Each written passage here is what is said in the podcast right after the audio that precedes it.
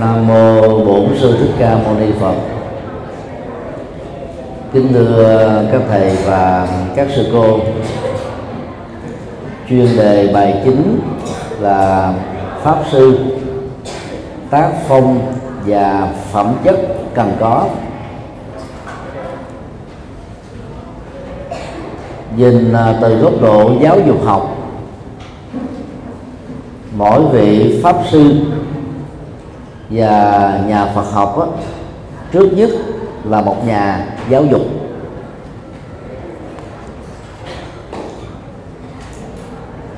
Khi à, đóng vai trò là một nhà giáo dục về Phật học thì mục tiêu á, của pháp sư là làm thế nào? Chẳng đoán được bệnh khổ đau tìm ra được các nguyên nhân bất hạnh và tư vấn ờ, cho người tu học với sự hướng dẫn của mình. Con đường dẫn đến sự kết thúc các khổ đau đó.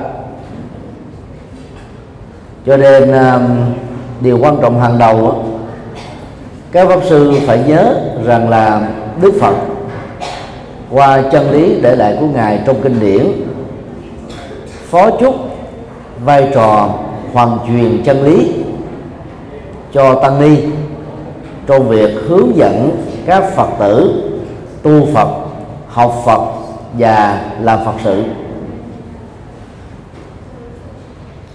Do đó, tất cả các phẩm chất cao quý và phong cách mà một nhà giáo Phật học cần có đó, không chỉ là yêu cầu bức thiết, mà còn là kỳ vọng của nhiều thế hệ tăng ni và phật tử tu học với sự hướng dẫn của vị pháp sư này. Do đó, ở một góc độ nào đó, chúng ta có thể xem đó các pháp sư là hình mẫu của các tăng ni trẻ, cũng như là biểu tượng về sự toàn thiện, đời sống ờ, đạo đức và trí tuệ của nhiều phật tử tại gia trong việc tu học phật và phụng sự nhân sinh thấy rõ được cái vai trò này đó, thì à, phong cách của vị pháp sư trên à, pháp tòa và đời sống thực của vị ấy đó phải thể hiện được các phẩm chất cao quý của một người xuất gia có lý tưởng lớn, có tâm nguyện lớn, có phụng sự lớn. Do đó, pháp sư phải là người vừa có đủ tác phong phẩm chất và năng lực chuyên môn của một nhà giáo. Và ở đây cái nhà giáo uh, với tư cách là pháp sư đó phải dạy về chân lý và đạo đức. Không chỉ dạy về lý thuyết mà phải có hướng thiên về sự ứng dụng trong đời sống thực tế. Do đó tất cả những phẩm chất cao quý nào mà một nhà giáo cần có vị pháp sư phải hội tụ đủ để đáp ứng lại những kỳ vọng của quần chúng phật tử và xã hội. Trên tinh thần đó, chúng ta lần lượt khảo cứu những à, vấn đề quan trọng như sau. Một la mã. Các yêu cầu chung về pháp sư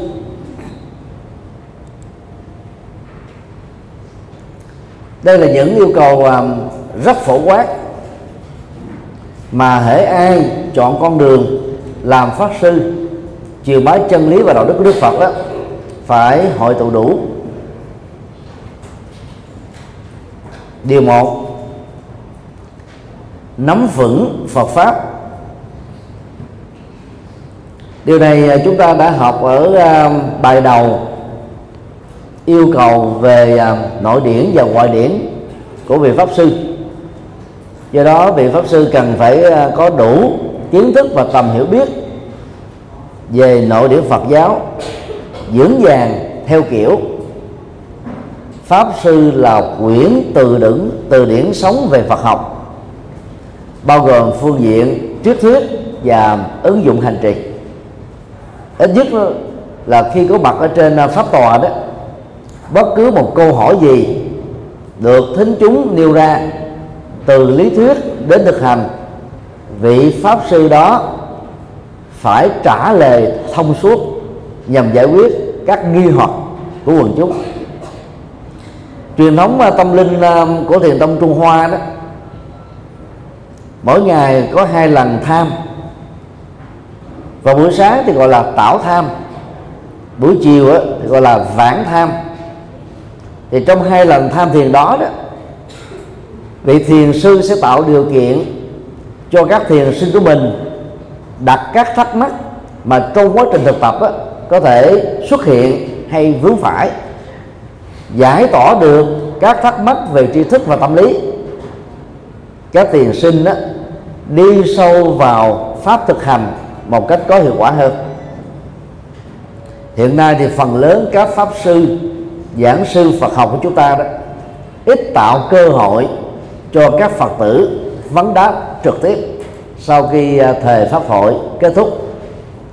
Một phần là do giới hạn thời lượng của thời pháp được ấn định tại các chùa. Một phần khác đó, là các vị pháp sư đó nghĩ rằng là có những câu hỏi vượt ngoài tầm hiểu biết của mình. Và do vậy cho hỏi tự do đó có thể gặp những trở ngại ngoài ý muốn 13 năm à, đi thuyết giảng chính thức chúng tôi rút ra được một bài học đó. Thực ra cái thời lượng thuyết giảng tại các chùa vị pháp sư có thể chủ động được. Thời giảng người ta ấn định đó, một giờ rưỡi. Như khi chúng tôi đến đó, các vị chủ trì thường đề nghị đến 2 giờ hoặc hai tiếng rưỡi như vậy chúng ta có khoảng một tiếng thuyết giảng, một tiếng rưỡi còn lại dành cho vấn đáp, nhằm giải tỏa các thắc mắc mà giới phật tử muốn đào sâu, muốn kết thúc các nghi hoặc. Cho nên vấn đề nó là, nó nằm ở chữ phối nối kết giữa vị pháp sư và vị chủ trì, hay là trưởng ban tổ chức khóa tu thôi. Cái đó không khó lắm. Và khi đi à, các tỉnh thành xa cũng như là có mặt à, ở các cộng đồng Việt Nam hải ngoại chúng tôi đều áp dụng mô hình này. Có những nơi đó thuyết giảng một lúc luôn là bốn tiếng rưỡi. Quần chúng người ta không muốn à, rời khỏi hội trường. Cho đến lúc nào mình ngưng á, thì họ mới mới mất cơ hội nghe thôi. Còn bằng không còn giảng họ còn nghe. Và do đó à, trở thành quyển từ điển bỏ túi về Phật pháp sẽ trở nên rất hữu dụng. Chính vì thế đó cái nhiệm vụ các vị pháp sư là không ngừng nâng cao tri thức Phật học và tri thức hành trì về Phật pháp. Điều hai, hiểu rõ các tôn giáo và triết học. Vị pháp sư giỏi trước nhất phải biết được lịch sử ra đề, phát triển, lý thuyết các tôn giáo, các đặc điểm trong các tôn giáo và triết học cũng như những giới hạn vốn có của các hệ thống tôn giáo và triết học. Về tôn giáo đó, chúng ta chia làm hai loại chính. Tôn giáo vô thần, chiếm một thiểu số trên toàn cầu, như à, đạo kỳ na, đạo à, duy phật. Tôn giáo hữu thần chia làm hai nhóm. Nhóm nhất thần, tức là thừa nhận một thượng đế sáng thế, với ba tính năng toàn năng, toàn bi, toàn trí. Tôn giáo đa thần đó thì ngoài vai trò sáng thế của thượng đế, còn thừa nhận có rất nhiều các vị thần linh khác, trưởng quản các phương diện của cuộc sống khác nhau. Cả hai nền là tôn giáo nhất phần và đa thần đều giao khoán niềm tin vào thượng đế và các thần linh. Nên là ít nhiều họ chấp nhận, học thuyết định mệnh học thuyết thần ý luận. Do đó, giáo lý của họ phần lớn mang tính giáo điều, không thỏa mãn được phương diện tri thức, không à, tăng trưởng được trí tuệ cho những người à, tu học theo. Còn hệ thống triết học đó thì có triết học phương đông, bao gồm triết học ấn độ, triết học trung quốc, triết học phương tây, bao gồm à, triết học hy lạp cổ đại uh, triết học châu âu triết học mỹ có hàng trăm trường phái. Nhưng mà chủ yếu chia làm các nhóm nhận thức luận đạo đức học triết học chính trị về xã hội logic học triết học phân tích triết học về tôn giáo. Đó là những trụ cột quan trọng của nền triết học đông và tây cổ và kim về các phương diện này đó, nền phật học chúng ta có đủ hết các lý thuyết, rải rác trong các kinh. Nhưng thiếu người tổng hợp hệ thống, biên tập thành các quyển sách, mang tính giáo khoa chuẩn cho các lĩnh vực đó thôi. Như vậy, về phương diện triết học, Phật giáo có nhiều điều đi trước, có những chủ trương vượt trội và vượt hơn. Các nền tảng à, triết học đông và tây nhờ à, hiểu rõ các tôn giáo và các nền triết học, vị pháp sư trở nên à, tự tin hơn, lưu lót hơn trong việc giải thích về Phật pháp và thậm chí trong nhiều tình huống hữu dụng, mượn ngôn ngữ tôn giáo và triết học giải thích về Phật học, thì giới tri thức trong hai lĩnh vực này dễ dàng tiếp cận được Phật giáo và quy ngưỡng đạo Phật. Điều ba. Biết tiếp biến văn hóa. Vị pháp sư cần phải có một tầm hiểu biết rộng và sâu về văn hóa của đất nước mà mình đang sống và hành đạo. Thất bại trong việc này đó sẽ làm cho vị pháp sư đó đánh mất cơ hội thâm nhập vào từng ngõ ngách cuộc sống của cư dân ở địa phương đó về phương diện này, chúng ta nên học hỏi Phật giáo Tây Tạng. Bằng à, sở trường tiếng Anh do tiếp thu nền giáo dục tại Ấn Độ từ năm 1959 cộng đồng Phật giáo Tây Tạng giới thiệu đạo Phật Tây Tạng và được quần chúng phương Tây tiếp nhận rất hữu hiệu trong vòng mấy thập niên qua. Đang khi các cộng đồng Phật giáo còn lại đó co rút ở trong ốc đảo của cộng đồng mình với cái ngôn ngữ của dân tộc mình thôi. Đang khi đang sống và hành đạo ở các quốc gia mà phần lớn người ta không biết ngôn ngữ của cộng đồng đó là cái gì. Từ đó đó Phật giáo Việt Nam cũng có mặt à, khắp thế giới thậm chí là nhiều hơn Tây Tạng nhưng chúng ta chỉ truyền đạo cho người Việt Nam thôi. Phật giáo Trung Quốc truyền đạo cho người Trung Quốc. Phật giáo Nhật Bản, truyền đạo cho Nhật Bản. Ở tại các quốc gia ngoài đất nước của những nước này. Thì sư dứt hạnh đó là người Việt Nam đầu tiên và duy nhất hiện nay truyền đạo thành công cho cộng đồng phương Tây. Chỉ đứng sau Đức Đạt Lai Lạt Ma thôi. Đó là do về ngài nhất hạnh sử dụng kiến thức tiếp biến văn hóa. Để tiếp biến văn hóa đó thì vị pháp sư phải có kiến thức vững về văn hóa, bản địa nơi mà mình sống, về nền văn học chánh thống và văn học dân gian của đất nước đó, về các hình thái nghệ thuật, về xã hội, về chính trị. Thậm chí đó, ngoài những điều này ra, vị pháp sư phải có kiến thức về khoa học, kỹ thuật hiện đại. Và quan trọng hơn, sử dụng những kiến thức này làm công cụ để giải thích và truyền bá Phật học nhờ kiến thức tiếng văn hóa đó đó, vị pháp sư có thể truyền đạt nội dung Phật học rất dễ hiểu. Bởi vì những lĩnh vực vừa điêu đó, bao trùm các hoạt động của cuộc sống. Cho nên à, đừng nghĩ đơn giản rằng làm pháp sư chỉ cần có kiến thức Phật học là đủ. Dĩ nhiên, cái đó đủ là để chúng ta hiểu về chương đạo, nhưng rất khó có thể thành công nếu chúng ta không có các kiến thức về các ngành có liên hệ. Điều 4 kiến thức về sư phạm. Pháp sư cần có nghệ thuật sư phạm cao, với tư cách là các kỹ năng và phương pháp, nhằm giải quyết các tình huống hoàn pháp rất đa dạng và khác nhau, bằng chánh tri kiến và phù hợp với kiến thức khoa học tiến bộ. Những cái tình huống hoàn pháp là khái niệm chỉ cho có những lúc đó chúng ta tình cờ đi dự lễ ở tại một ngôi chùa biết mình đó, tốt nghiệp học về Phật giáo Việt Nam hoặc là có các bằng cấp cao về Phật học thì chủ trì thỉnh thoảng mời đột xuất.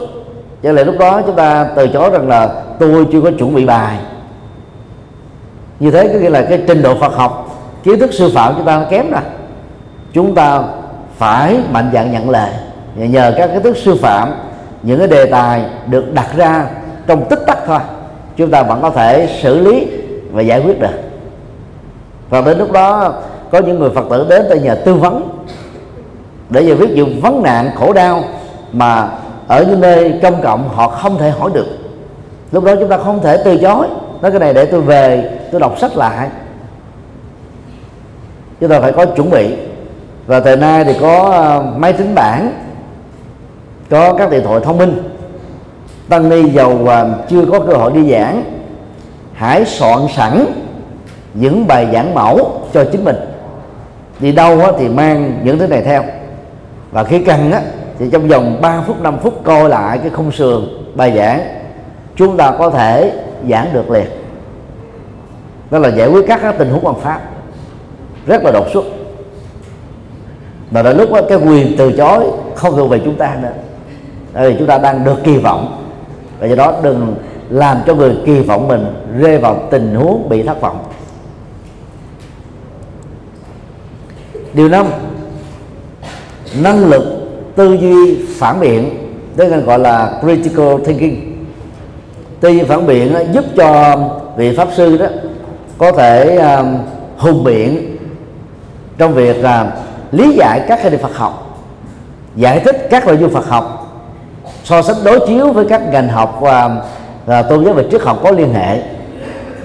Do đó đó vị pháp sư cần phải có được các kiến thức về tư duy bao gồm á, là kiến thức về sự khái quát quá kiến thức về à, tính tổng hợp kiến thức về à, sự phân tích kiến thức về à, quy luật, quy nạp và diễn dịch.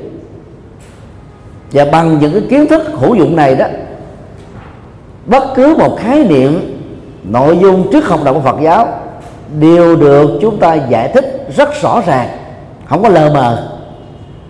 Còn khi mà mình không có những cái phương pháp kiến thức này đó, thì mình hiểu là một chuyện, nhưng mà giải thích đó là một chuyện khác. Giữa cái chúng ta cảm nhận và cái chúng ta truyền đạt đó, có thể có khoảng cách nhưng mà nhờ uh, kiến thức về tư duy phản biện cái khoảng cách đó được rút ngắn hoặc được kết thúc. Do đó bằng cách này đó thì việc lý giải Phật pháp hướng dẫn hành trình Phật pháp từ các vị pháp sư sẽ mang tính thực tiễn và ứng dụng rất cao. Điều sáu cảm hóa người tu học Phật vị pháp sư đó, cần phải có khả năng thấu hiểu được các suy nghĩ và hành vi của các phật tử.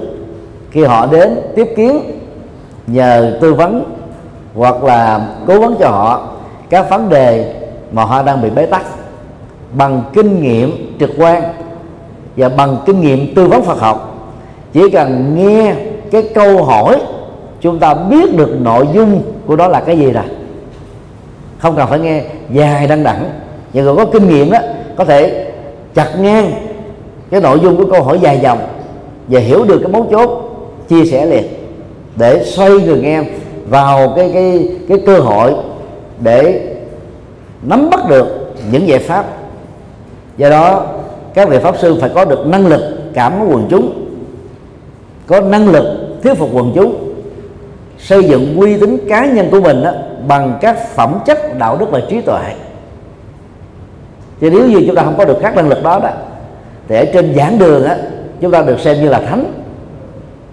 Trở về đời sống thực tiễn đó chúng ta trở thành như là một người bình thường là mất tác dụng. Do đó phải giữ được cái phong cách cảm hóa quần chúng khi ở pháp tòa và đang lúc sống ở trong thường nhật.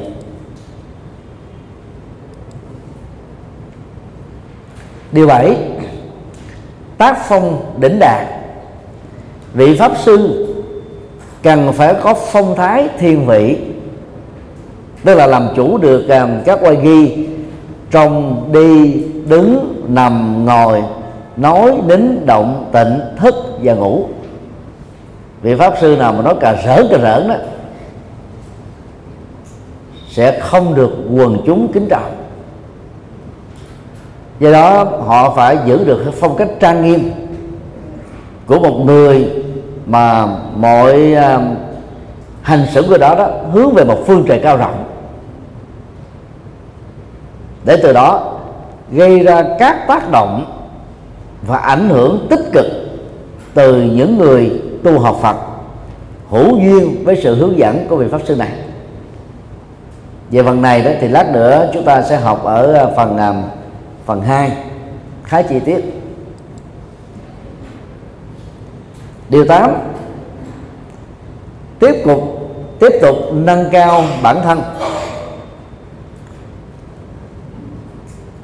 Vai trò chính yếu của vị pháp sư là truyền đạt chân lý dưới hình thức triết thuyết và ứng dụng.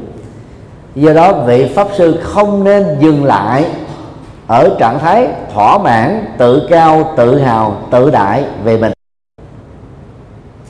Các vị pháp sư phải có trách nhiệm hơn những nhà giáo bình thường ở chỗ phải có tinh thần tự làm giàu, làm phong phú vốn tri thức Phật học và các ngành học có liên hệ.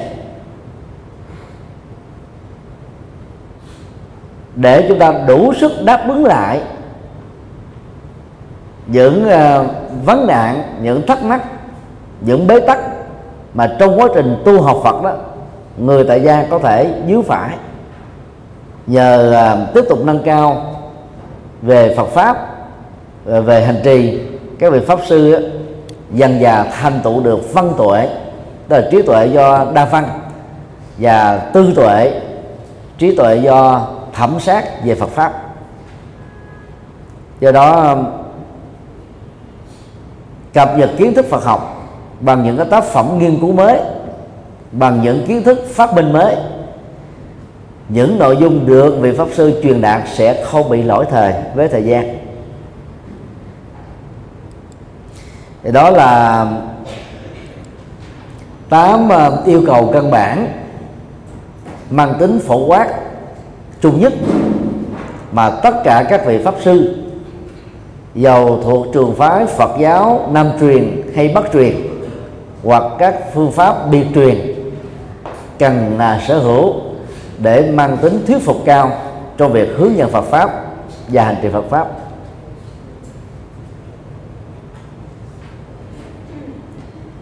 Hai la mã. Tác phong nên có của vị pháp sư đây là những uh, mặc định về văn hóa áp dụng chung cho tất cả các vị à, tăng sĩ Phật giáo. Đồng thời đó về phương diện hoàn truyền chân lý đó vị pháp sư được xem là đại diện Đức Phật tuyên dương pháp màu. Do đó cần phải sở hữu tác phong một cách đặc biệt hơn những vị tăng sĩ bình thường còn lại. Thì lúc đó hiệu lực của những gì được mình truyền đạt và giảng dạy mới cao. Điều một, vai trò của tác phong.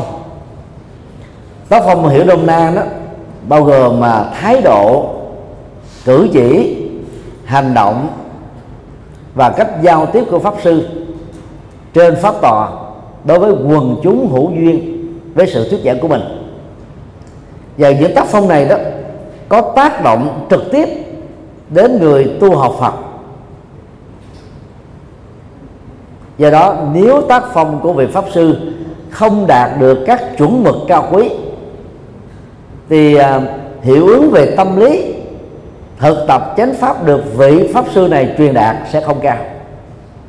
Lúc đó đó quần chúng sẽ có thể rơi vào tình trạng y pháp bất y nhân tức là nương vào Phật pháp được truyền đặt chuẩn mực của vị pháp sư này, nhưng người ta sẽ không bắt chước phong cách tu học của vị pháp sư này.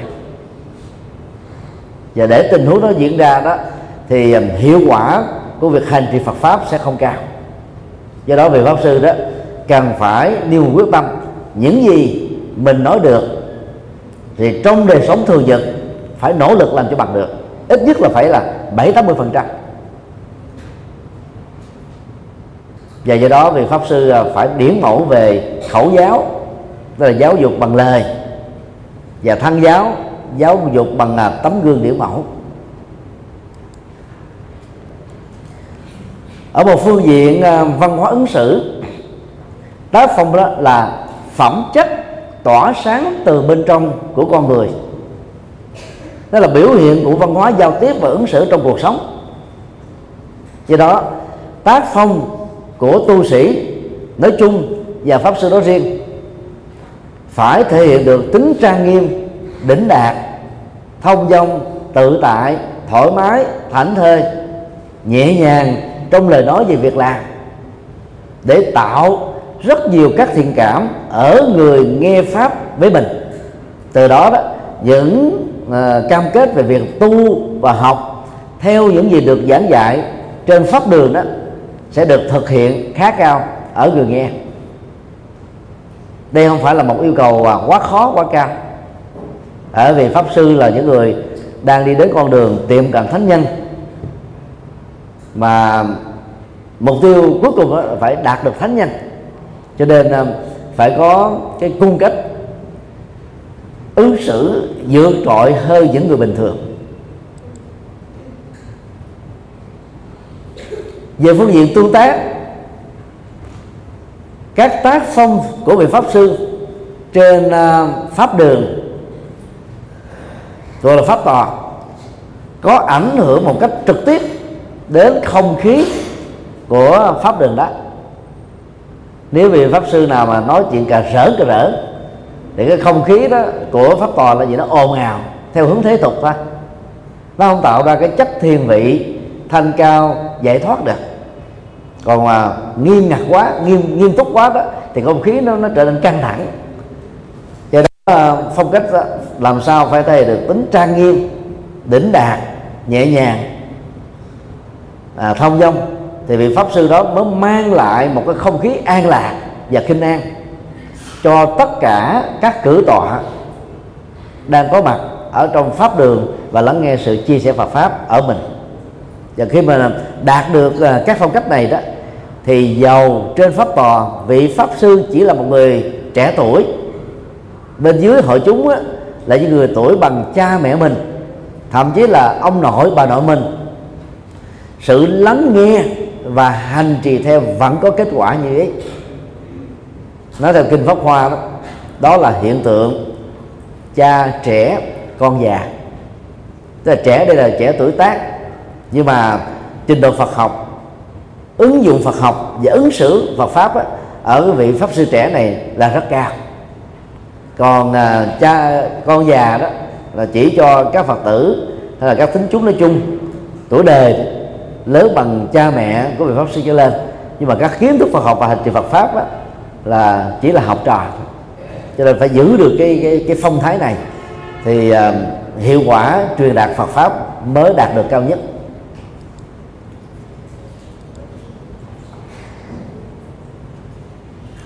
Điều hai, về pháp phục. Thông thường á, các vị pháp sư ờ, có khuynh hướng mặc các áo hậu đối với Phật giáo Bắc truyền. Đáp y tăng già lê đối với Phật giáo Nam truyền và hệ phái khắc sĩ. Trước khi tăng già lê mới thật sự là y biểu tượng cho giải thoát và rủ phước. Vì à, cái cấu hình à, của nó đó nó tạo ra cái hình ảnh đó. Còn à, ngày nay đó Phật giáo Bắc truyền tại các nước à, khí hậu nóng nực như Việt Nam thì thường à, giảng tiện đó là các vị pháp sư lên pháp tòa chỉ mặc à, chiếc áo hậu là được rồi. Nó vẫn thể hiện được cái sự à, trang nghiêm nhất định nào đó. Còn ở những nơi xứ lạnh á, thì không cần yêu cầu. Ngoài cái chiếc uh, hậu thì các vị pháp sư bắt truyền đều phải đắp y để tăng thêm độ ẩm độ ấm. Do đó trong suốt cái thời pháp diễn ra đó vị pháp sư có thể thuyết giảng một cách đó, thoải mái. Dầu mặc à, y tân về lê truyền thống hay giản tiện là chiếc hậu thì qua hình thức pháp phục này đó, vị pháp sư phải làm sao tỏa ra được cái biểu tượng của lượng phước và biểu tượng của sự giải thoát. Cho nên ờ, không chỉ ờ, pháp phục trang nghiêm mà trong tâm vị pháp sư và hành xử pháp sư phải trang nghiêm theo pháp phục này.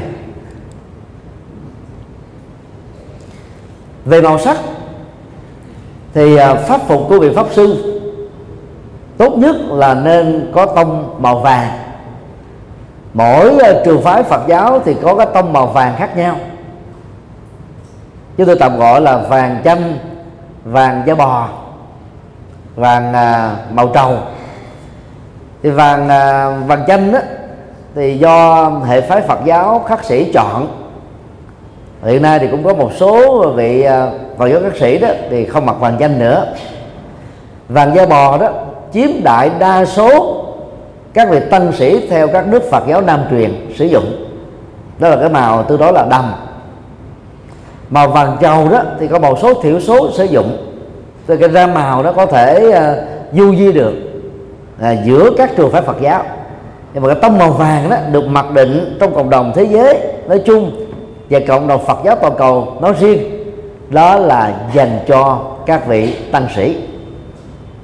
Nên trong uh, nhiều năm qua khi hội nghị quốc tế. Và chúng tôi có dịp tham dự chúng tôi thường thích mặc áo nhật bình, biểu tượng của pháp phục riêng Phật giáo Việt Nam. Và cái màu đó là màu vàng. Thì màu vàng đó thì qua Thái Lan, lên xe bus, lên à, xe lửa, hay những phương tiện giao thông công cộng á, người ta sẽ nhường cho mình vì ta biết mình là nhà sư.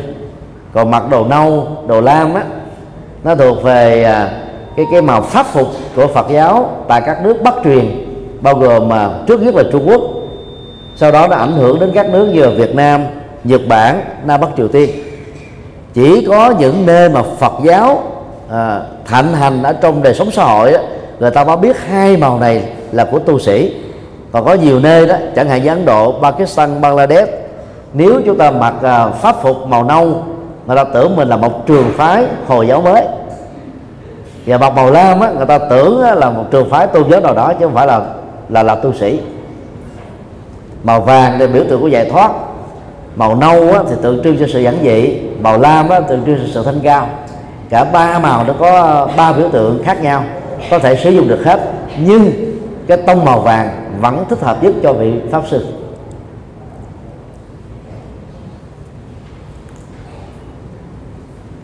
Về à, thường phục đối với Phật giáo Bắc truyền, thường mặc quần ống, giờ có một cái áo được gọi là áo vạt khắp hay là áo cà sa.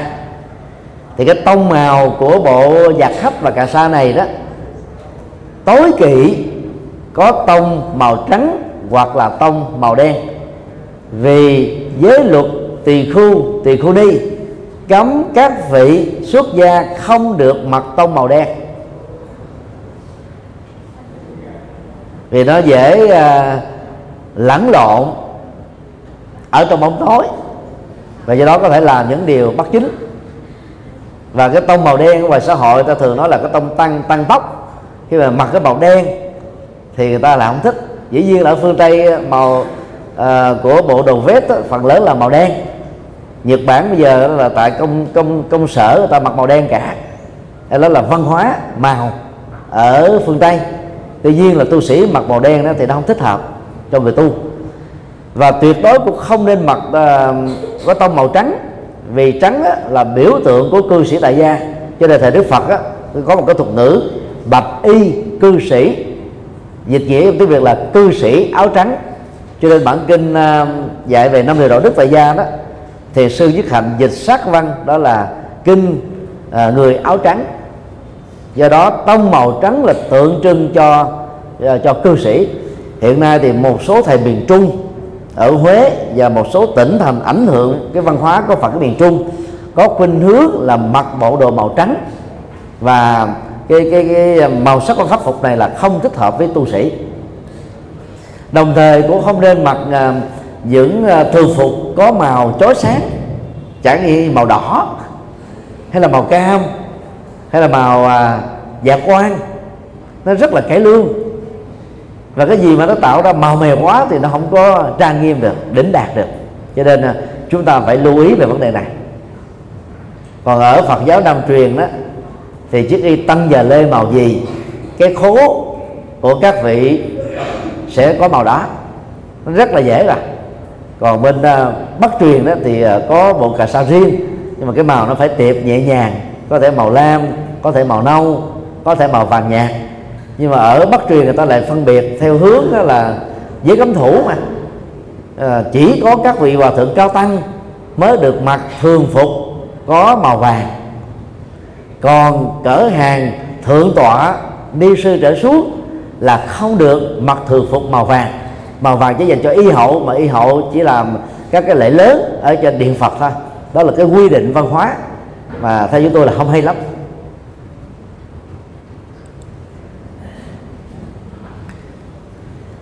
Khi ờ, đắp vào mình ờ, pháp phục, mà biểu tượng của đó là giải thoát và thanh cao, vị pháp sư cần phải hiện sự trang nghiêm, đứng đắn, gọn gàng và lịch sự. chứ là vị pháp sư mà ăn mặc lè phè quá, lên dẫn đường nó không linh. Ăn mặc màu mè quá, nói ai nghe. Ăn mặc cải lương quá, chắc chắn là thua. Tức là phải giữ được cái truyền thống ừ, biểu tượng của nó, như ờ, vừa nêu.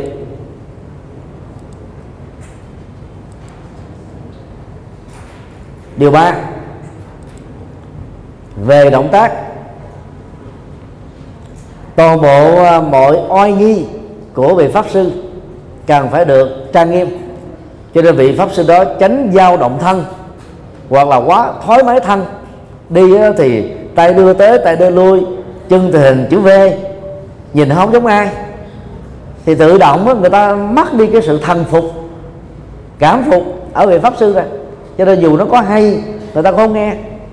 Do đó, tránh những cái động tác mà dựa vào đó, người ta thấy đây là tính cách của người phàm. Cho nên các vị pháp sư phải học lại oai nghi tế hạnh ngay cái thời mà mình mới làm tập sự xuất gia và mới làm chú tiểu. Để bỏ qua vấn đề này đó là hiệu quả truyền đạo không cao. Phong cách à, uh, quan nghi của làng mai huấn luyện cho người xuất gia rất chuẩn rất thành công. Xuất gia hai ba tháng thôi. Nếu mà mình không được giới thiệu trước chúng ta đón chừng như vị này xuất gia 10 năm 20 năm rồi. Vì cái oa nghi chuẩn chặt đó làm cho cái cốt cách của vị xuất gia nó được tỏa sáng lên.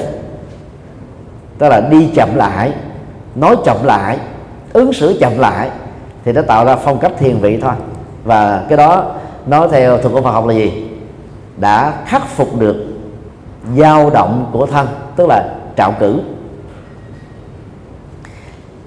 Do vậy đối với các cái động tác đi đứng nằm ngồi thì à, vị pháp sư phải thể hiện được tính trang nghiêm. Nếu phải di chuyển ở trong à, pháp đường thì di chuyển một cách vừa phải và thích hợp thôi. Hiện nay cái hệ thống à, à, âm thanh của chúng ta tại các giảng đường là quá kém so với ờ, các nhà thờ của thiên chúa giáo. Cho nên khi giảng đó, các vị pháp sư không còn cách đọc khác là ngồi một chỗ thôi.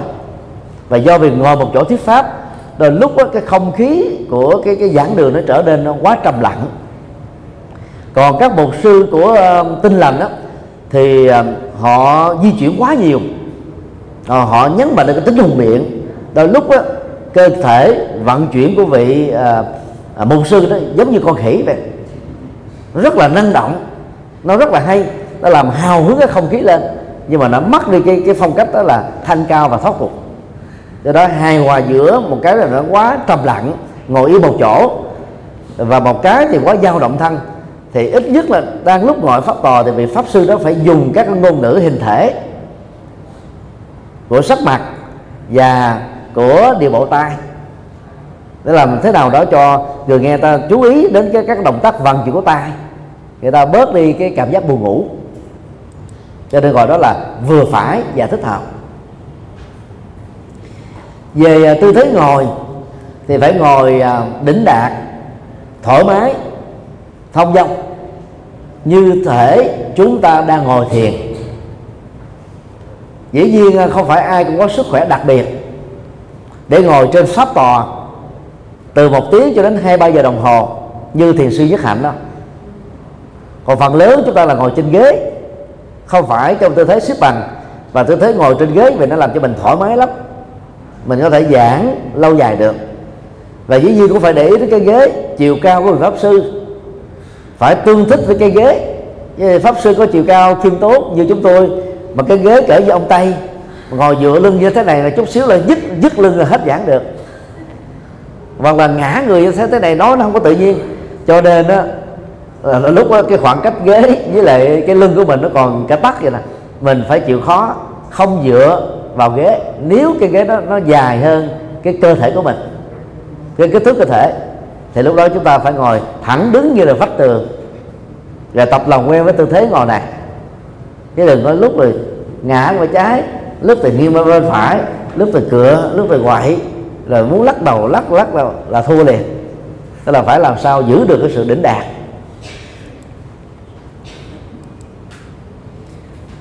Điều 4 về à, ngôn ngữ. Pháp sư được xem là đại diện cho đức phật. Và do đó cái hình ảnh pháp sư được quần chúng tiếp nhận là gì? Giống như một vị cao tăng. Và nhiều nơi đó người ta còn xem á là các pháp sư như là quá thân của các bậc thánh nhân. Cho nên á, ngôn từ được vị pháp sư sử dụng phải mang tính chuẩn mực. Có nghĩa là không dùng các cái từ lóng. Cùng à, một vấn đề thôi. Chúng ta có nhiều cái khái niệm để diễn đạt. Ví dụ như à, những người những người làm nghề ăn xương, còn à, được gọi là nghề lầu xanh. Chứ mà lên pháp tòa mà vị pháp sư không dùng hai từ này để diễn tả đối tượng đó, mà dùng cái từ để điếm là đã bảo phản cảm liền cho nên đó phải dùng từ khéo léo chuẩn mực. Khái niệm ờ, của các từ được chúng ta dùng đó, phải có nội dung rõ ràng tránh dùng những cái từ mà trong ngữ cảnh A người ta hiểu theo kiểu đó trong ngữ cảnh B người ta hiểu theo kiểu khác. Và tuyệt đối không dùng những cái từ dung tục để chọc cười. Cái đó nó chỉ thích hợp với những anh hài, chị hài, rẻ tiền thôi. Còn pháp sư là nói chân lý, cho nên ngôn ngữ chúng ta phải chuẩn mực. Và nội dung được diễn đạt trong ngôn ngữ và khái niệm đó phải trong sáng, rõ ràng, dễ hiểu. Dĩ nhiên ờ, cũng có những cái ờ, cái nội dung mà việc dùng nội dung chuyên môn, khái niệm chuyên môn đó sẽ làm cho nội dung đó phải hơi khó hiểu, chúng ta phải chấp nhận thôi cái gì mà chuyên môn là cái đó hơi khó hiểu.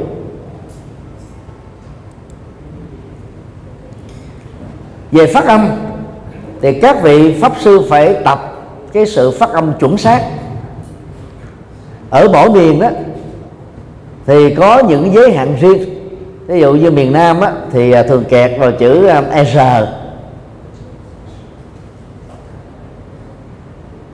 Còn cá gô người ta cá, cá rô mà nó có cá gô và và khi mà phát âm chặt như vậy đó thì người nghe người ta không thích. Rồi TR thì người miền à, miền Nam á, thường phát âm ấy nó không rõ như là ở miền Bắc. Còn miền Bắc á, thì à, một số tỉnh như là Hải Dương Hải Phòng á N và L đó họ phát âm lẫn lộn với nhau. Thay vì nói là Hà Nội bị lũ lụt nhiều quá thì người ta phát âm là gì? Hà Nội nũ lụt và do vậy đó người nghe sẽ dễ dàng bị phân tâm. Và và mất đi cái, cái thần tượng ở vị pháp sư. Dĩ nhiên cũng khó ai mà có thể phát âm chuẩn xác một trăm phần trăm được lắm. Nhưng mình cố gắng cái nào mình à, có khuyết tật đó thì à, phải học điều chỉnh phát âm. Hiện nay chúng tôi cũng bị một số cái khuyết tật chữ SC với SR đó nó bị lẫn lộ hoài đó. Rồi là khắc phục khi nào để ý lắm là mình khắc phục được đó là 70 phần trăm. Còn lúc mà mình mà vô ý đó thì tự động nó nó diễn ra một cách đó là lẫn lộn. Rồi có nhiều người ta cũng về nói ờ, pháp sư gì tiến sĩ gì mà mà phát âm hai chữ đó không được. Người ta phải về người ta gửi email á. À, ờ, đó là một cái ví dụ cho thấy là gì? Một cái ờ, sơ xuất nhỏ của chúng ta thôi. Người nghe rất khó tính.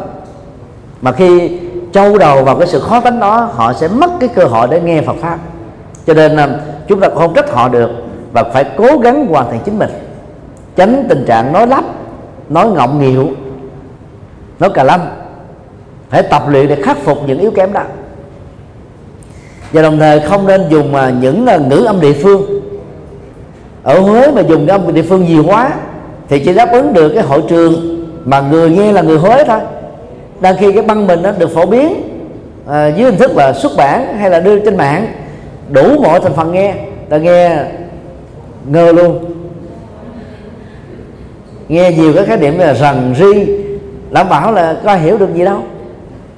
Hoặc là những cái à, ngữ âm à, ở à, quảng quảng nam quảng bình nghe biết con gái luôn. Thì làm sao mà hiểu được? Cho nên đó các vị pháp sư nói giọng năm chuẩn và các vị pháp sư. Nói giọng hà nội chuẩn lệ thế hơn các vị pháp sư miền trung. Về việc ngữ âm chứ là cái tiếp nhận của người nghe. Thì sư ờ, nhất dứt hạnh là à, gốc quảng trị. Giọng của ngài là vì à, nhờ sống ở miền nam á, đã lai căng rồi chứ nếu mà giọng quan trị gốc đó là nghe khó hiểu lắm. Cho nên ai đã từng sống ở trong nam thì khi mình là có cái gốc uh, ngữ âm uh, ở miền trung á, thì chúng ta tập đổi để chúng ta có một cái lượng thính chúng rộng hơn nhiều hơn. Chứ đừng xem thường các vấn đề này. Về chất giọng vị pháp sư phải huấn luyện có được chất giọng mang tính truyền cảm để người nghe trở nên ấn tượng và thích thú. Âm lượng của giọng vừa đủ nghe đừng à, quá nhỏ vì phải lóng tai đừng quá lớn vì phải ờ, uh, chối tai và và và khó nghe. Thiền sư Nhất Hạnh đó, ở tuổi 80 trở lên đó, thì ngài nói rất nhỏ. Và do vậy người nghe cũng gặp những khó khăn nhất định và bất cứ người nào lớn tuổi rồi thì cái âm lượng nó cũng nhỏ xuống theo thời gian thôi. Cho nên um, khi làm pháp sư trẻ chúng ta nói vừa phải và điều đó nó lệ thuộc vào cái điều chỉnh của um, của, của âm thanh.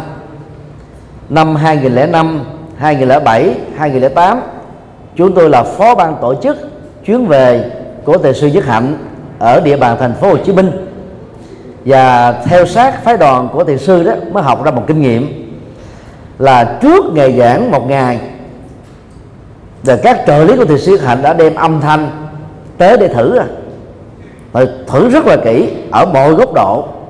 Tại vì thiền sư nói rất là nhỏ mà điều chỉnh không khéo thì nó hú. Uh, lo lên thì nó nó dẫn đến trình mắt trang nghiêm. Mà để nhỏ quá thì thiền sư giảng sẽ bị mệt sức cho nên họ điều chỉnh rất kỹ đặt vị trí lo rất là chuyên nghiệp. Cái dàn lo đến là là năm bảy chục ngàn đô. Để khi thâu vào á, cái âm thanh nó rất là chuẩn xác. Còn các pháp sư còn lại đó ít để ý đến phương diện này. Cho nên đến chùa nào á thì dàn lo là có sẵn là sử dụng luôn. Có khi dàn lo hay có khi dàn âm thanh hay có khi nó rất là dở. Nên ảnh hưởng đến cái chất lượng của cái băng đĩa được thâu vào. Về à, tốc độ nói đó thì nên nói vừa phải. Ở tuổi thanh niên, chúng ta có khuynh hướng là tốc độ nói rất nhanh. Thậm chí là gấp đôi với những người đã già. Những người già phản ứng giác quan chậm lại, do vậy cái tốc độ của câu chữ nói cũng chậm lại. Nếu quý vị so sánh các băng giảng của thiền sư Dứt Hạnh, từ năm 1999 94 trở về trước tới khoảng 20 năm trước á, thì tốc độ là vừa giống như chúng tôi đang nói. Nhưng mà khoảng 10 năm trở lại đây đó thì chúng ta thấy là tốc độ giảng của thiền sĩ hạnh chỉ bằng một phân nửa của hai chục năm trước thôi. Cho nên là giới trẻ mà nghe các băng giảng mới của thiền sĩ hạnh cảm thấy là hơi mỏi mệt tại giới trẻ thích nhanh nhanh mà năng động mà. Nghe các băng giảng chậm quá thì nó cảm thấy hơi mệt. Còn người già mà nghe những cái thầy trẻ giảng tốc độ nhanh quá thì cũng cảm thấy hơi mệt. Do đó, dùng à, phương pháp trung đạo, chúng ta làm sao giữ tốc độ lời nói cho vừa phải. Đừng quá nhanh, đừng quá chậm. Đối tượng, tuổi tác nào cũng có thể nghe được. Điều năm, về thần thái. Nét mặt của pháp sư cần thể hiện được sự tự nhiên, tươi tắn, vui vẻ, hoạt bát, như là hoa sen đang nở, bông hồng đang tươi, hướng dương đang cười. Do đó đó, các vị pháp sư phải tập mỗi ngày, cười một mình thôi. Một ngày ta cười chín lần, một lần trung bình đó là 9 giây cho đến 15 giây cười khanh khách, cười kha khả. Nó vừa có sức khỏe tốt nha. Tống khứ, độc khứ, độc độc tốt ra bên ngoài. Nó làm cho um, quá trình trao đổi chất được tốt, tinh thần được sảng khoái. Và phải tập cười mỉm chi. Cười cười, không phải là cười làm duyên, mà cười làm sao cho nó tự nhiên. Cho lên giảng đường mà gương mặt đó bậu bậu, căng thẳng, lầm lầm li li đảm bảo lời giảng đó không có tính thuyết phục được phải lúc nào cũng phải nở nụ cười.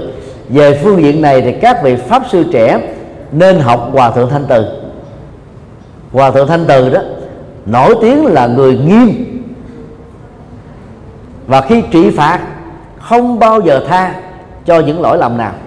Đã trị phạt rồi, thì đừng có mong mà sám hối. Hòa thượng không bao giờ bỏ qua. Một là một, hai là hai. Nhưng trên pháp tòa hòa thượng thể hiện cái tánh hoan hỷ qua các nụ cười, rất hoan hỷ. Đó là cái thành công mà chúng ta nên tập. Cử chỉ của vị pháp sư trên pháp tòa và trong lúc nghỉ giải lao hoặc trước khi lên pháp đường cần phải thể hiện tính thân thiện, ân cần, đầy nhiệt huyết. Chứ đừng có tạo khoảng cách nhưng mà đừng có la càng gần gũi quá thì con mắc linh.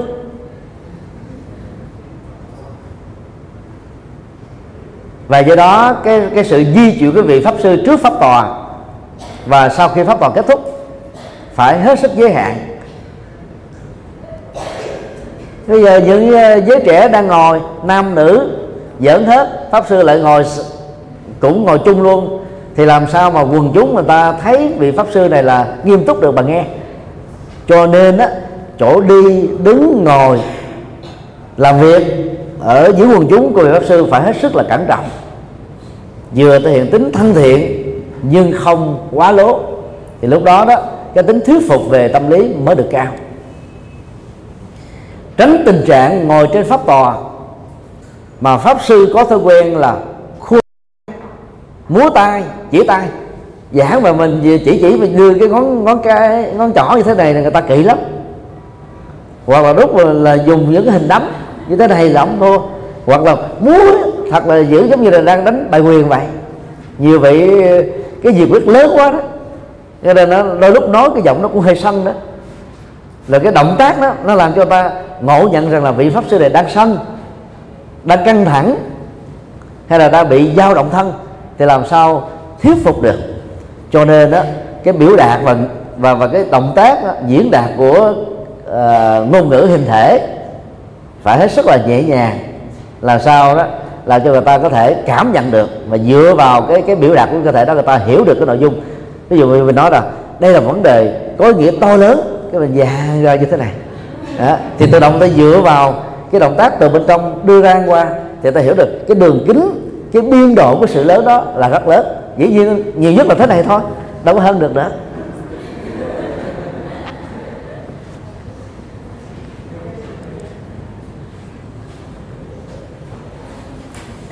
Trong mọi tình huống vị pháp sư phải thể hiện tính điềm đạm trầm tĩnh sâu lắng nội tỉnh bởi vì có những tình huống á, ngồi bên dưới không phải là tín đồ đâu mà những người phá đám chọt gậy bánh xe đang ghét bỏ chúng ta, đang chống phá Phật giáo.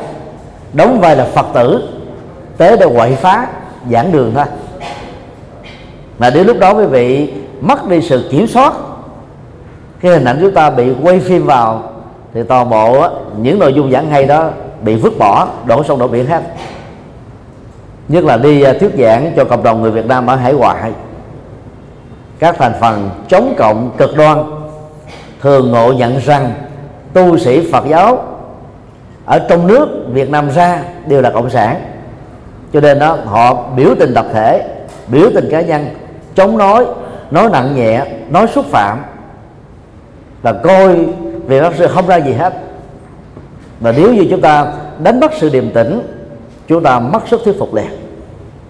Chúng tôi đã từng bị cài bẫy như thế họ kéo nhau đến 38 hội đoàn tới một giảng đường à, được thuê. Lẽ ra là 700 người à, sẽ nghe. Họ quậy phá giảng đường đến độ mà ban tổ chức phải rút bỏ hết quay về chùa. Mà về chùa chỉ còn một trăm mấy chục à, à, thính chúng à, nhiệt tình đi theo nghe thôi. Và bên trong đó họ cài đặt thêm bảy tám người hỏi toàn là phá đám hết. Mà nếu chúng ta không có kinh nghiệm xử lý những tình huống này là hỏng việc hết. Tức là họ càng căng thẳng, chửi bới mắng nhiếc, hạ nhục, chúng ta cần phải thể hiện sự điềm tĩnh hơn. Nhất là sắc mặt á, vì sắc mặt chúng ta không giấu được. Lúc đó tính thuyết phục mới cao.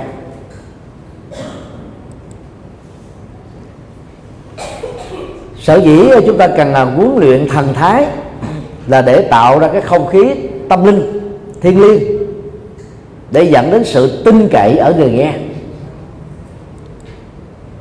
Và ở phương diện này đó, pháp sư vượt trội hơn các thầy cô giáo ở trường học đời điều sáu, thái độ. Pháp sư phải thể hiện được thái độ thông dong, tự tại trong pháp đường và trên pháp tòa. Đừng thể hiện sự giận dữ quán thù, căng thẳng, khó chịu, cao có. Một trong những điều giúp cho thái độ của pháp sư được nhẹ nhàng là pháp sư phải tự tin với kiến thức Phật pháp và kinh nghiệm hành trì Phật pháp mà mình đã đạt được. Cũng như những kiến thức về ngoại điển mà mình đã tập hợp được để chúng ta không run. Cho nên pháp tòa chưa nói cái nó nó run từ trong tim run ra. Hơi thở nó dồn dập, tim đập phình phịch thì làm sao mà mình tự nhiên được? Mà muốn như thế đó, thì ờ, chúng ta phải vận chuyển hai cái tay. Có khi đó, người nào run quá thì ta phải cầm một cái gì đó, chẳng hạn cái ly nước. Vừa nói chuyện mà vừa uống như thế này. Thì cái sự rung đó, nó được truyền vào trong cái tay nó truyền vào vào cái ly ý thức nó có mặt ở chỗ nào? Thì cái động tác đó, chú trọng của chúng ta nó vào chỗ đó. Lúc đó đó cái cái cơn rung cái sự à, thiếu tự tin đó nó không đổ dồn ở trên não trạng của mình nữa. Đó là những cái kỹ năng tâm lý. Và ngoài ra thì phải tập hít thở. Khi mình tới mà thấy quần chúng đông quá đa khi từ trước đến giờ mình chưa từng giảng trước quần chúng quá 50 người mà bây giờ thấy một ngàn người nhiều người khớp mà khớp nó quên hết mọi thứ. Thì lúc đó phải tập gọi là à, nội tỉnh hít thở thật là sâu. Vừa hít thở vừa quán gương mặt mình là Phật Di Lặc. Vừa cười vừa thở à, trong vòng 3 phút thôi chúng ta sẽ điềm tĩnh trở lại liền. Tránh mọi thái độ lạnh lùng căng thẳng xa lạ xa cách cao ngạo, tự hào, tự đại. Và dĩ nhiên cũng tránh những cái ờ, thái độ đối lập, mặc cảm, tự ti, thiếu tự tin.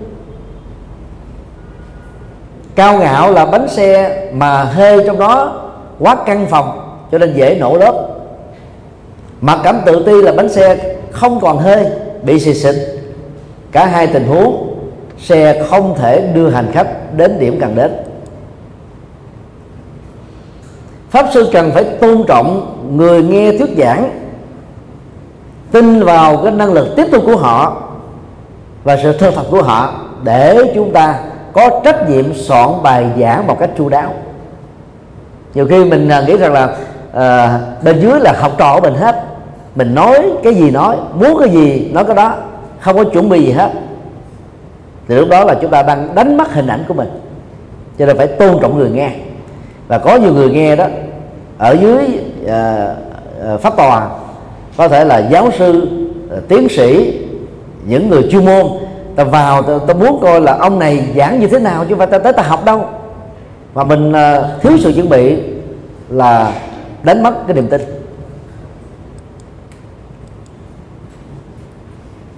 Điều 7 về bài giảng pháp sư cần chuẩn bị bài giảng một cách chu đáo tại nhà. Cứ xem đó như là một bài tập tại nhà. Trước khi đến pháp tòa, chúng ta phải soạn. Nhiều vị pháp sư đó rất cẩn trọng. Một tháng chỉ nhận giảng nhiều nhất là hai buổi thôi. Có vị chỉ giảng một tháng một buổi. Như vậy suốt ba chục ngày đó, họ đầu tư đọc sách nghiên cứu để soạn ra một bài giảng chuẩn. Thì đối với các vị pháp sư dạng này đó băng giảng của họ ra không nhiều, nhưng băng nào ra băng đó, mức độ thành công và uy tín tăng trưởng theo năm tháng rất nhanh. Còn các vị pháp sư nào xề xò quá, không giảng gì hết ý lại vào chính mình, thì dễ bị thất bại. Dẫn đến tình trạng đó là bài giảng thiếu nội dung. Nội dung của bài giảng phải hết sức phong phú, có tác dụng dẫn đến sự thực hành cao và do đó cái ngôn ngữ truyền đạt đó, nó phải ăn khớp với cái cái khuynh hướng này. Vị pháp sư phải biết vận dụng các kỹ năng, phương pháp và các phương tiện hữu hiệu để cho việc truyền đạt Phật pháp của mình nó có tác dụng tâm lý lớn.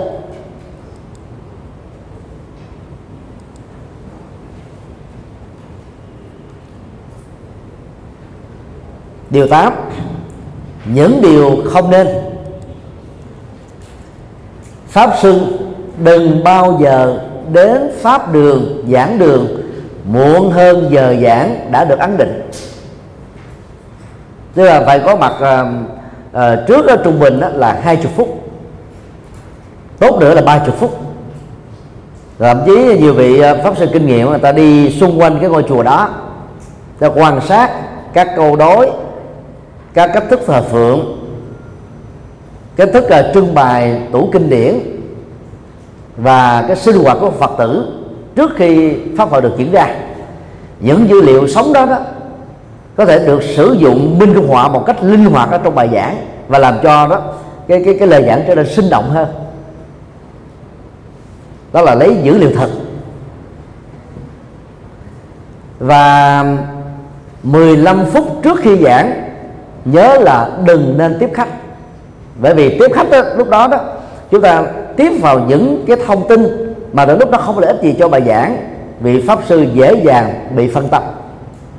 Thói quen của chúng tôi một giờ trước khi giảng là không tiếp khách nếu mình giảng ở chùa của mình. Lo nghiêng ngẫm về cái đề tài đó thôi. Và những đề tài được sự nghiêng ngẫm tối thiểu một tiếng đồng hồ trước khi giảng đó, thường có chiều sâu hơn. Còn khi mình đến chùa khác đó, thì chúng ta bắt đắc dĩ phải tiếp với vị trụ trì. Rồi khi tiếp vị trụ trì đó chúng ta nhớ đào sâu vào cái sinh hoạt tu học ở ngôi chùa đó để cho vị trụ trì là cung cấp những dữ liệu mà ở phương xa đến chúng ta không nắm vững được. Những mê tín dị đoan đang có tại chùa là cái gì? Những mặt mạnh của chùa là cái gì? Thì khi giảng vào lấy làm minh họa đảm bảo quần chúng sẽ thành phục liền. Tâm phục khẩu phục. Ta thấy là mình giống như đi đi đi guốc ở trong uh, trong trong ruột trong gan ta vậy. Tính thuyết phục rất cao. Pháp sư tuyệt đối không cung cấp những thông tin mình không đoan chắc là có sự thật vì chưa qua sự kiểm chứng. Thì pháp sư là nói chân lý mà. Cho nên đó, chúng ta không nói những cái tin tôi nghe được rằng người ta đồn rằng. Hoặc là lê thị phi đang có hiện nay là cái gì đó nói những nội dung như thế là phản tác dụng. Vì nó ngược lại với cái nguyên tắc đạo đức thứ tư của phật tử tại gia. Không nói những gì không có sự thật. Pháp sư ờ, nên à, tối kỵ không được đút tay vào trong túi áo hay là túi quần đang khi thuyết giảng ở trên à, lớp Phật học hay là ở trên pháp tòa. Nhiều vị tự nhiên giống như bên ngoài rồi có nhiều vị thì còn tự nhiên nữa cầm điếu thuốc đó, hút nữa. Thì làm sao mà thuyết phục cao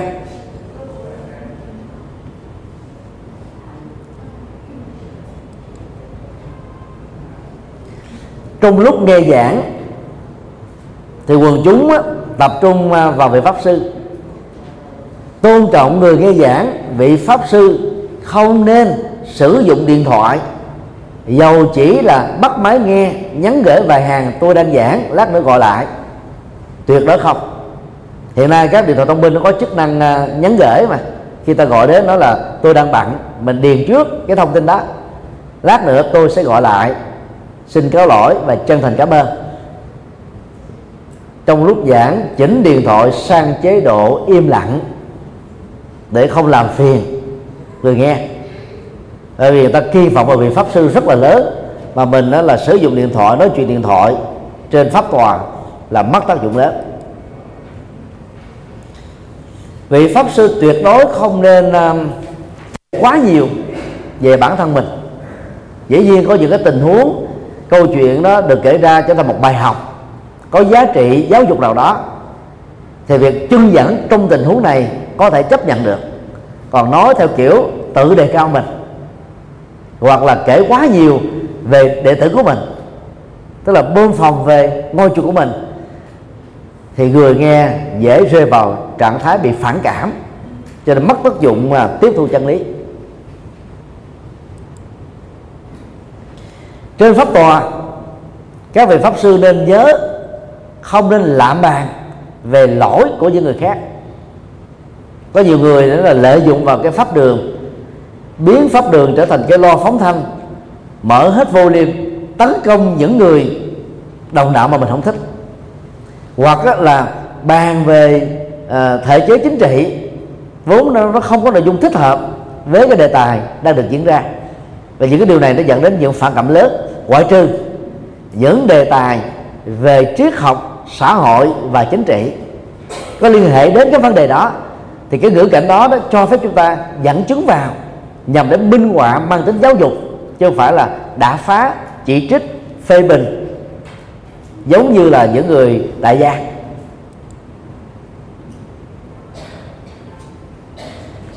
Tuyệt đối vị pháp sư không được chửi mắng người nghe pháp, không được nhục mạ người nghe pháp, không được nói nặng nhẹ người nghe pháp. Có nhiều à, vị mà nếu mà không làm quen với phong cách này đó, bình thường ở dưới, bình thường la rầy lên pháp tòa là không ra gì nữa. Phải à, đổi qua phong cách là giáo dục khích lệ, tán dương, tùy hiển công đức, tìm những cái mặt hay, tích cực, mặt tốt đề cập đến mà, ở trên pháp tòa. Còn góp ý đó thì mang tính cá nhân, ở chỗ riêng tư.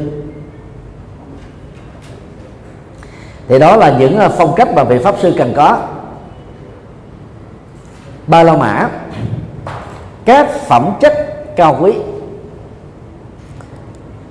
Về mối quan hệ nhân quả đó sự huấn luyện phong cách sẽ tạo ra phẩm chất.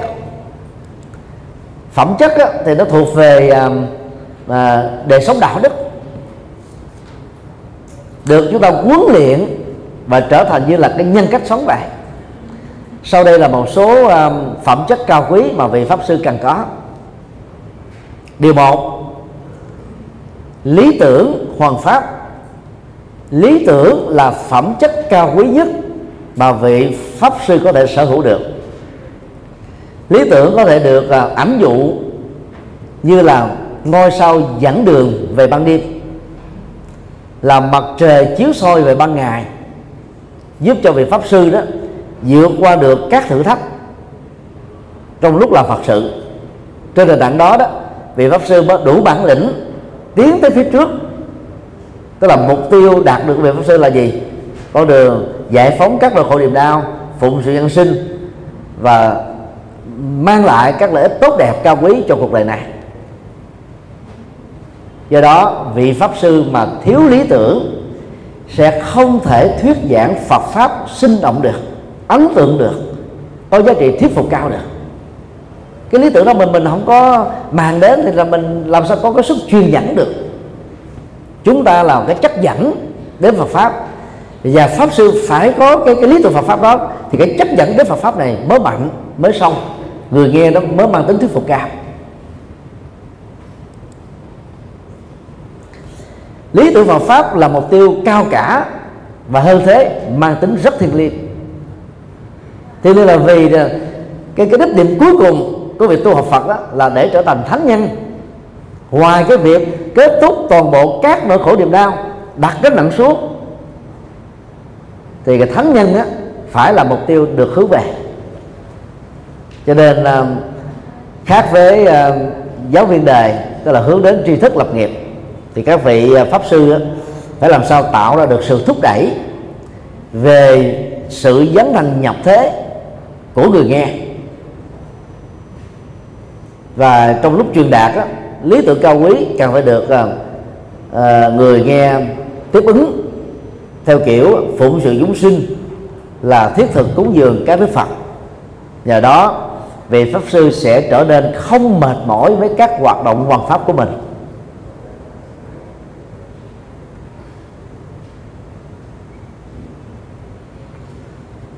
Trưởng lão thích thiện hoa khi lập ra phong trào uh, giảng sư đoàn sau năm à, 64 ngoài việc uh, biên soạn cây thang giáo lý nền tảng uh, thuyết pháp cho các vị pháp sư thiếu kinh nghiệm một cách rất thành công.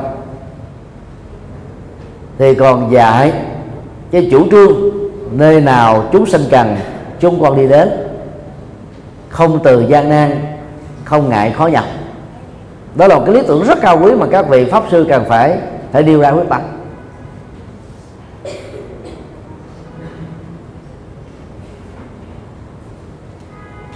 Chúng tôi thường đặt ra cái tiêu chí đó. Trong ngày chủ nhật nếu có 4 thời giảng 8 giờ buổi sáng 2 giờ buổi chiều à, 5 giờ à, buổi à, gần tối và 7 giờ buổi tối thì phải giảng bốn bài khác nhau chứ không giảng trùng bài. Phải tự đặt cho mình một cái thách đố rồi mình nỗ lực phá cái luật chính mình. Cái đó nó nó nó phát xuất từ cái lý tưởng là truyền bá được những đề, đề lời dạy cao quý đức phật. Là tự cái thân mình cũng được hạnh phúc và người nghe cũng được hạnh phúc lây. Cho nên mỗi người có thể nuôi cho mình một cái cái phong cách lý tưởng riêng. Nhưng mà cái điểm chung á phải có đó là hướng đến việc giải phóng khổ đau thì lúc đó đó chúng ta sẽ trở thành là người hoàn pháp không biết mệt mỏi. Nhờ có lý tưởng cao quý đó nhà hoàng pháp sẽ đạt được các mục tiêu khải mê khai ngộ các nhân sinh hữu duy với mình. Có thể um, chưa làm pháp sư các thầy các sư cô chưa có kinh nghiệm này. Nhiều vị pháp sư á, sức khỏe không tốt. Nhưng mà khi lên giảng đường à, có được cái cái lý tưởng Phật pháp có được động cơ cao quý đó thì nói nguyên thuyên không thấy mệt gì hết á. Nó vượt qua hết các cái mệt. Đó là sự lên tinh thần. Mà vị pháp sư mà lên tinh thần đó thì người nghe cũng được lên với cốt tinh thần. Cái, cái nhân tốt nó tạo ra cái những cái duyên tốt để tạo ra một cái cộng hưởng quả tốt ra. Cho nên đừng có sợ là làm phật sự nhiều á là chết sớm. do việc kiệt sức càng làm phật sự nhiều chúng ta càng được chuyển các cái nghiệp. Và vượt qua được đó, những bình đặc đó.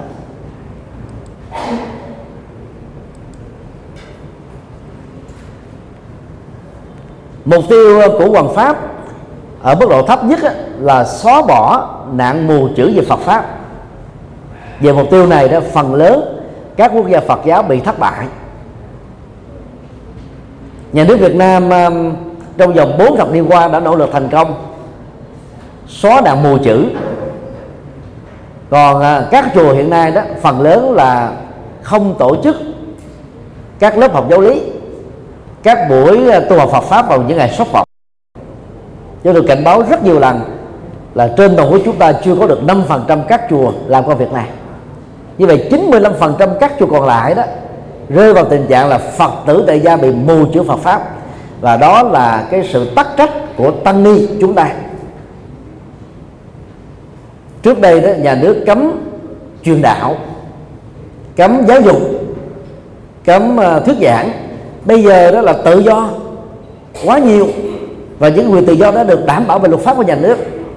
Không có lý do gì mà chúng ta bỏ quên cái sứ mạng quan trọng bậc nhất này còn ở mục tiêu cao hơn là việc thuyết pháp nhằm đến việc kết thúc toàn bộ các nỗi khổ niềm đau, mở ra con đường an vui hạnh phúc, giúp cho phật tử tại gia sống đời đạo đức với nhiều an lạc hạnh phúc trong đời.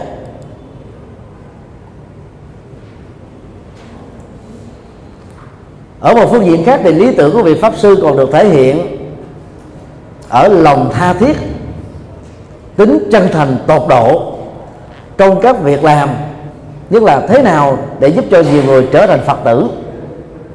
Từ việc yêu quý mến đạo phật, làm thế nào để giúp cho những người tu học còn mê tín, đạt được trình độ chánh tính có tránh chi kiến tránh tư duy để đi trên tránh đạo?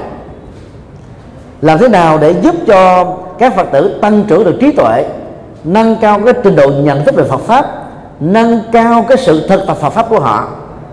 Để họ có một tương lai tươi sáng, an lạc hơn, phúc lạc hơn. Chứ đừng có à, làm cho phật tử mình bị mê tín. Và và đóng khựng cái cái cái cái chỗ đứng mê tín lại của họ, chúng ta phải làm cho họ được nâng trình độ lên.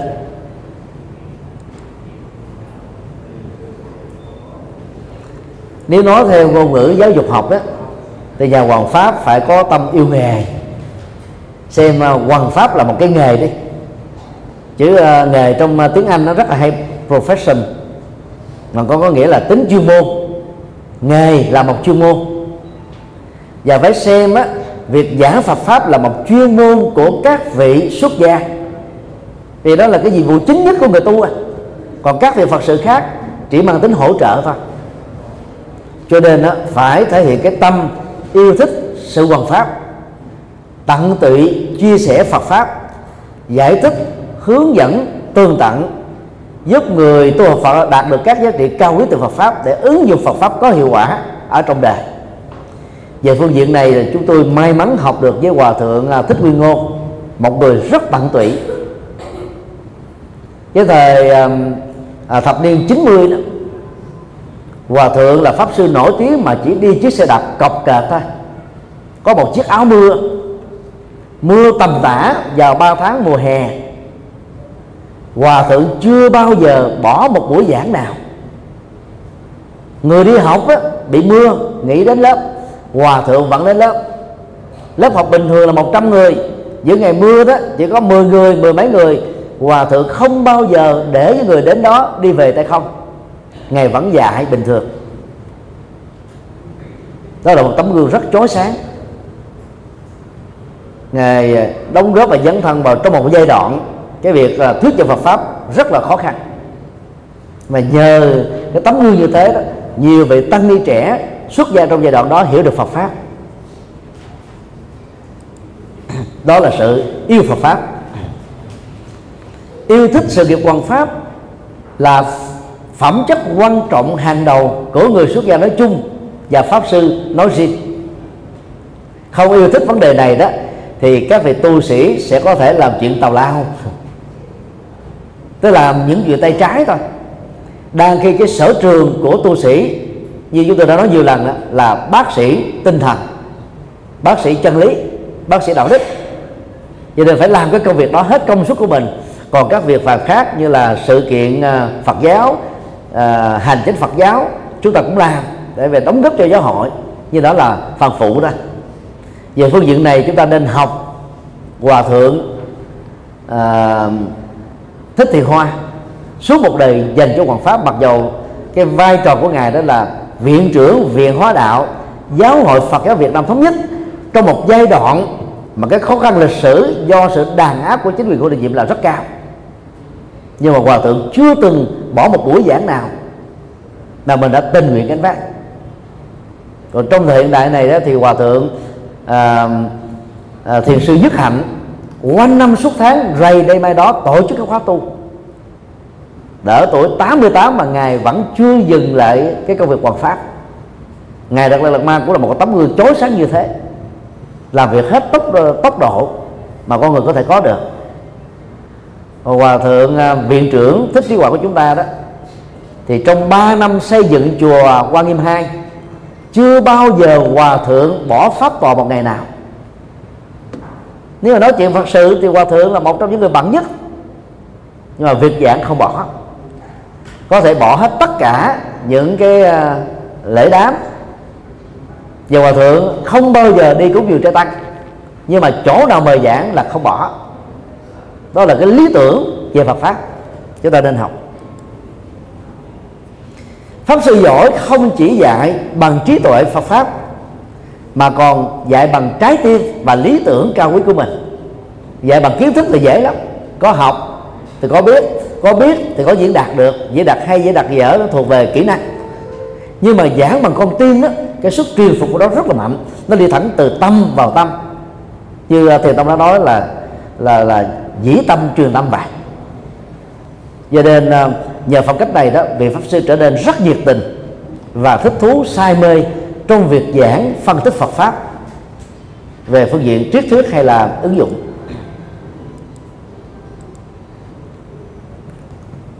Điều hai, phẩm chất tri thức. Những quy định về à, nội điển và ngoại điển trở thành phẩm chất tri thức cao quý mà người à, pháp sư đó cần phải đạt được thì học sinh cần truyền đạt các tri thức Phật học, mang tính thiết thực và ứng dụng cao. Thì đây là điều mà chúng tôi à, thường nhấn mạnh nhiều lần. Nhất là chúng ta có đối tượng thính chúng là các phật tử tại gia. Tính thuyết phục cao sẽ nằm ở chỗ là ứng dụng Phật pháp để giải quyết các vấn nạn khổ đau của kiếp người.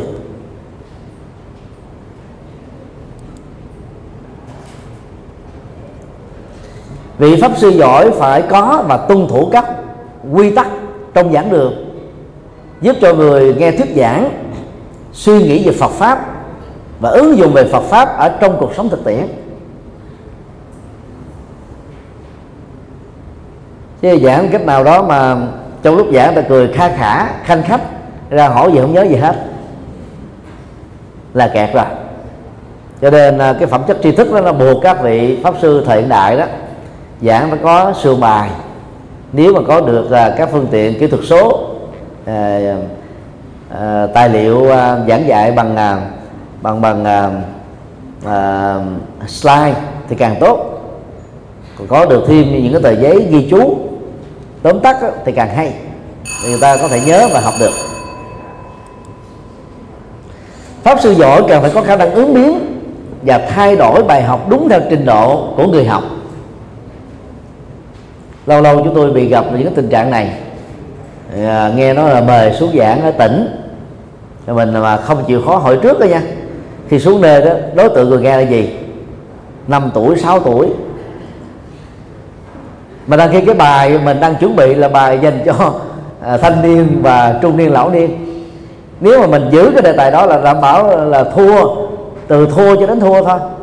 Là phải đổi qua cái việc kể chuyện ngồi nói chuyện tâm sự với các cháu thôi cho nên đó là phải ứng biến về vấn đề này. Mà đôi lúc đó, ngay cả cái người mời mình giảng người ta cũng chủ quan đó. Ta nghĩ là đối tượng là người lớn nhưng mà ra thành người nhỏ. Có khi ta đối tượng là người nhỏ mà ra thành người lớn. Pháp sư giỏi đó cần phải đối xử với người nghe giống như đối xử với người thân của chính mình. Và do vậy họ phải có trách nhiệm trả lời các câu hỏi của người nghe pháp, ngay cả các câu hỏi hết sức ngớ ngẩn, sơ cơ, dở lòng đừng buồn giận những người hỏi. Đừng nghĩ rằng như thế là mất thời gian. Chúng ta phải có trách nhiệm tri thức để ờ, hướng dẫn họ.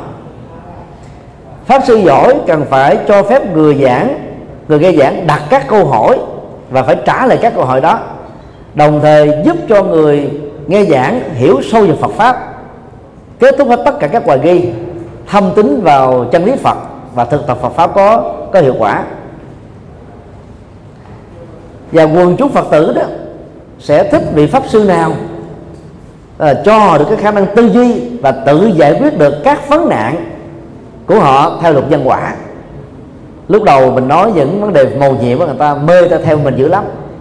Rồi rồi ta áp dụng cái công thức đó trong đời sống thực tiễn trong một trăm trường hợp chỉ có một trường hợp được mà nó là nhân quả như ta lý giải là màu nhiệm kéo theo. Còn 99 trường hợp còn lại bị thất bại, từ đó ta mất niềm tin vào mình. Cho nên, pháp sư đừng cho ăn bánh vẽ, đừng là buông ban tặng những mà hãy cho họ kiến thức về nhân quả. Biển Phật pháp là mênh mông vị pháp sư, nhất là pháp sư trẻ, có thể không biết hết mọi thứ.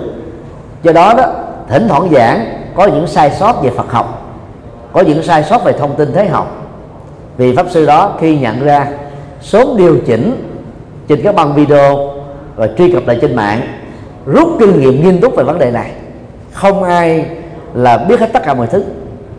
Cho nên khi phát hiện ra cái cái sai sót, chúng ta phải phải chỉnh sửa và rút kinh nghiệm.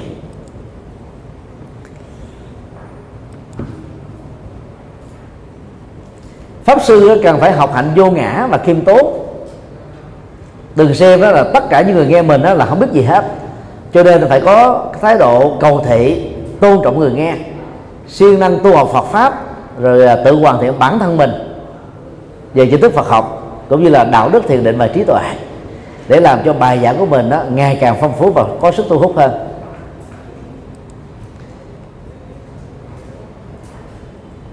Chỉ còn một phần nhỏ nữa thôi, chúng ta cố gắng luôn nha. Ba nhỏ, phẩm chất đạo đức pháp sư là người truyền dạy chân lý siêu tuyệt và đạo đức thanh cao cho người nghe. Cho nên đó, xã hội đó, có những đòi hỏi rất cao rất nghiêm khắc rất khắc khe về tác phong đạo đức lối sống chuẩn mực gương mẫu của vị pháp sư hơn các vị tăng sĩ còn lại. Và thấy rõ được điều này đó thì vị pháp sư đó phải sống đời đạo đức chuẩn mực như một tấm gương rồi mỗi một sơ suất nhỏ của vị pháp sư đó sẽ bị người ta phê phán lớn. Chẳng hạn có một vị à, pháp sư rất là thật tình thôi, dẫn à, đệ tử à, tham dự một khóa tu ở tại biển để tạo không khí. Rồi phật tử người ta lại xin chụp hình nữa mà.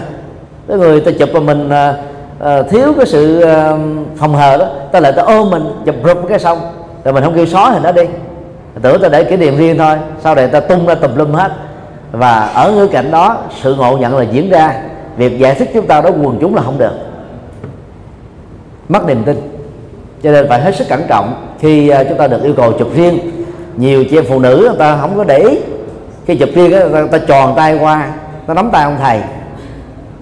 Thì lúc đó mình phải tế nhị kêu là à, con nếu họ nhỏ tuổi anh chị cô bác nếu lớn tuổi hãy ờ, à, cách thầy khoảng hai tấc cho nó đẹp chắp tay chân nghiêm lên nhiều khi mình nói rồi mà ta còn chưa làm được huống hồ là không nói. Còn à, chụp hình với tuổi tiên đôi lúc đó nó dở mà. Đưa hình chữ V victory chiến thắng. Chiến thắng cái gì? Nó phản cảm rồi có nhiều đứa nó nó đô đùa nó để nó, mình ngồi ghế nó đứng sau nó giơ lên cái tay là giống như mình có hai cái sừng. Cho nên là khi pháp sư chụp hình đó phải nhờ một phật tử nào coi dùm à, hình của trang nghiêm chưa? Chứ bằng không là phản cảm pháp sư không chỉ tỏ sáng bằng trí tuệ và sự hùng biện trong thuyết giảng, chân lý, phải là người tỏ sáng bằng nhân cách và phẩm chất, đạo đức cao quý hơn người của mình.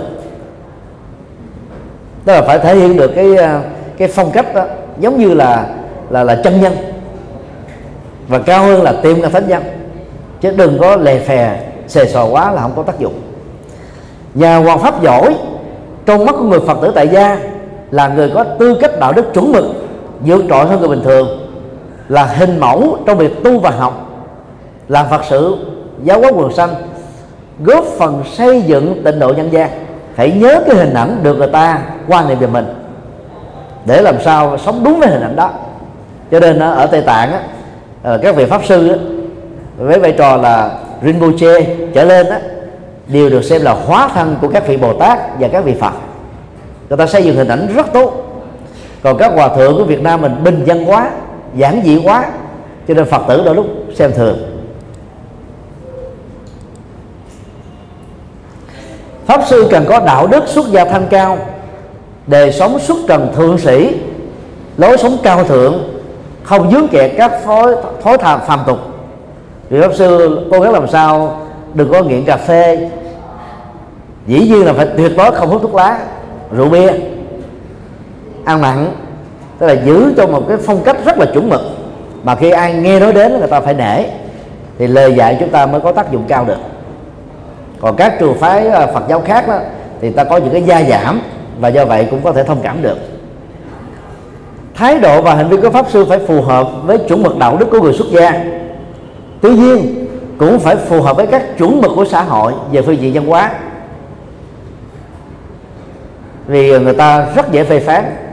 Hiện nay Facebook á, Twitter các trang mạng xã hội á, cũng là một cái mặt hay cũng là một cái mặt tệ nạn.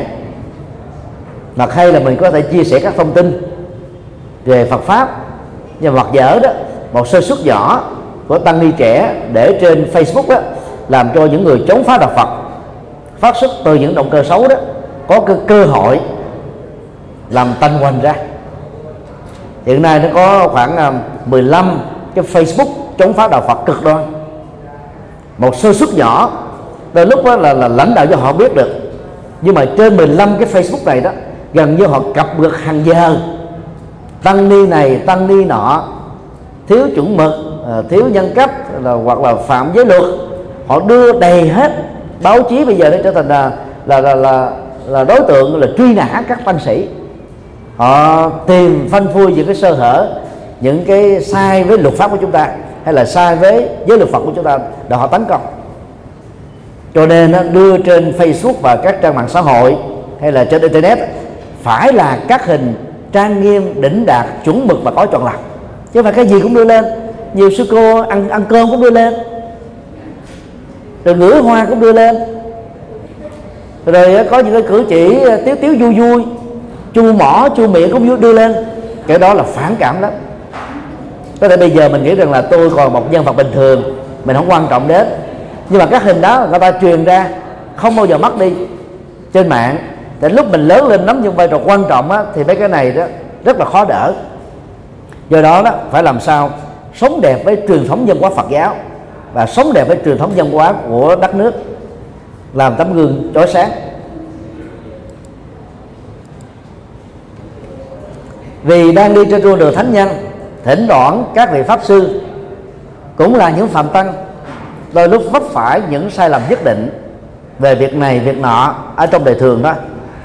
Cho nên các vị pháp sư đó phải có trách nhiệm nghiêm túc hơn những tăng sĩ còn lại là, là làm mới chính mình để tạo ra một cái hình ảnh cao quý mới mẻ trong sáng. Nhờ đó có những cái tác dụng tích cực trong việc hoàn pháp cho người nghe. Nói chung á bao nhiêu nhân cách phẩm chất tốt đẹp cao quý thiêng liêng mà con người cần có thì vị pháp sư cần phải có nhiều hơn.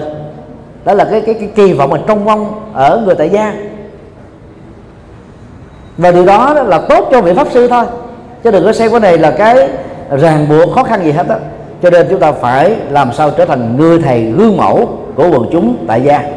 Có như thế đó thì à, lời nói của chúng ta mới có thể dẫn đến cái à, sự hành trì.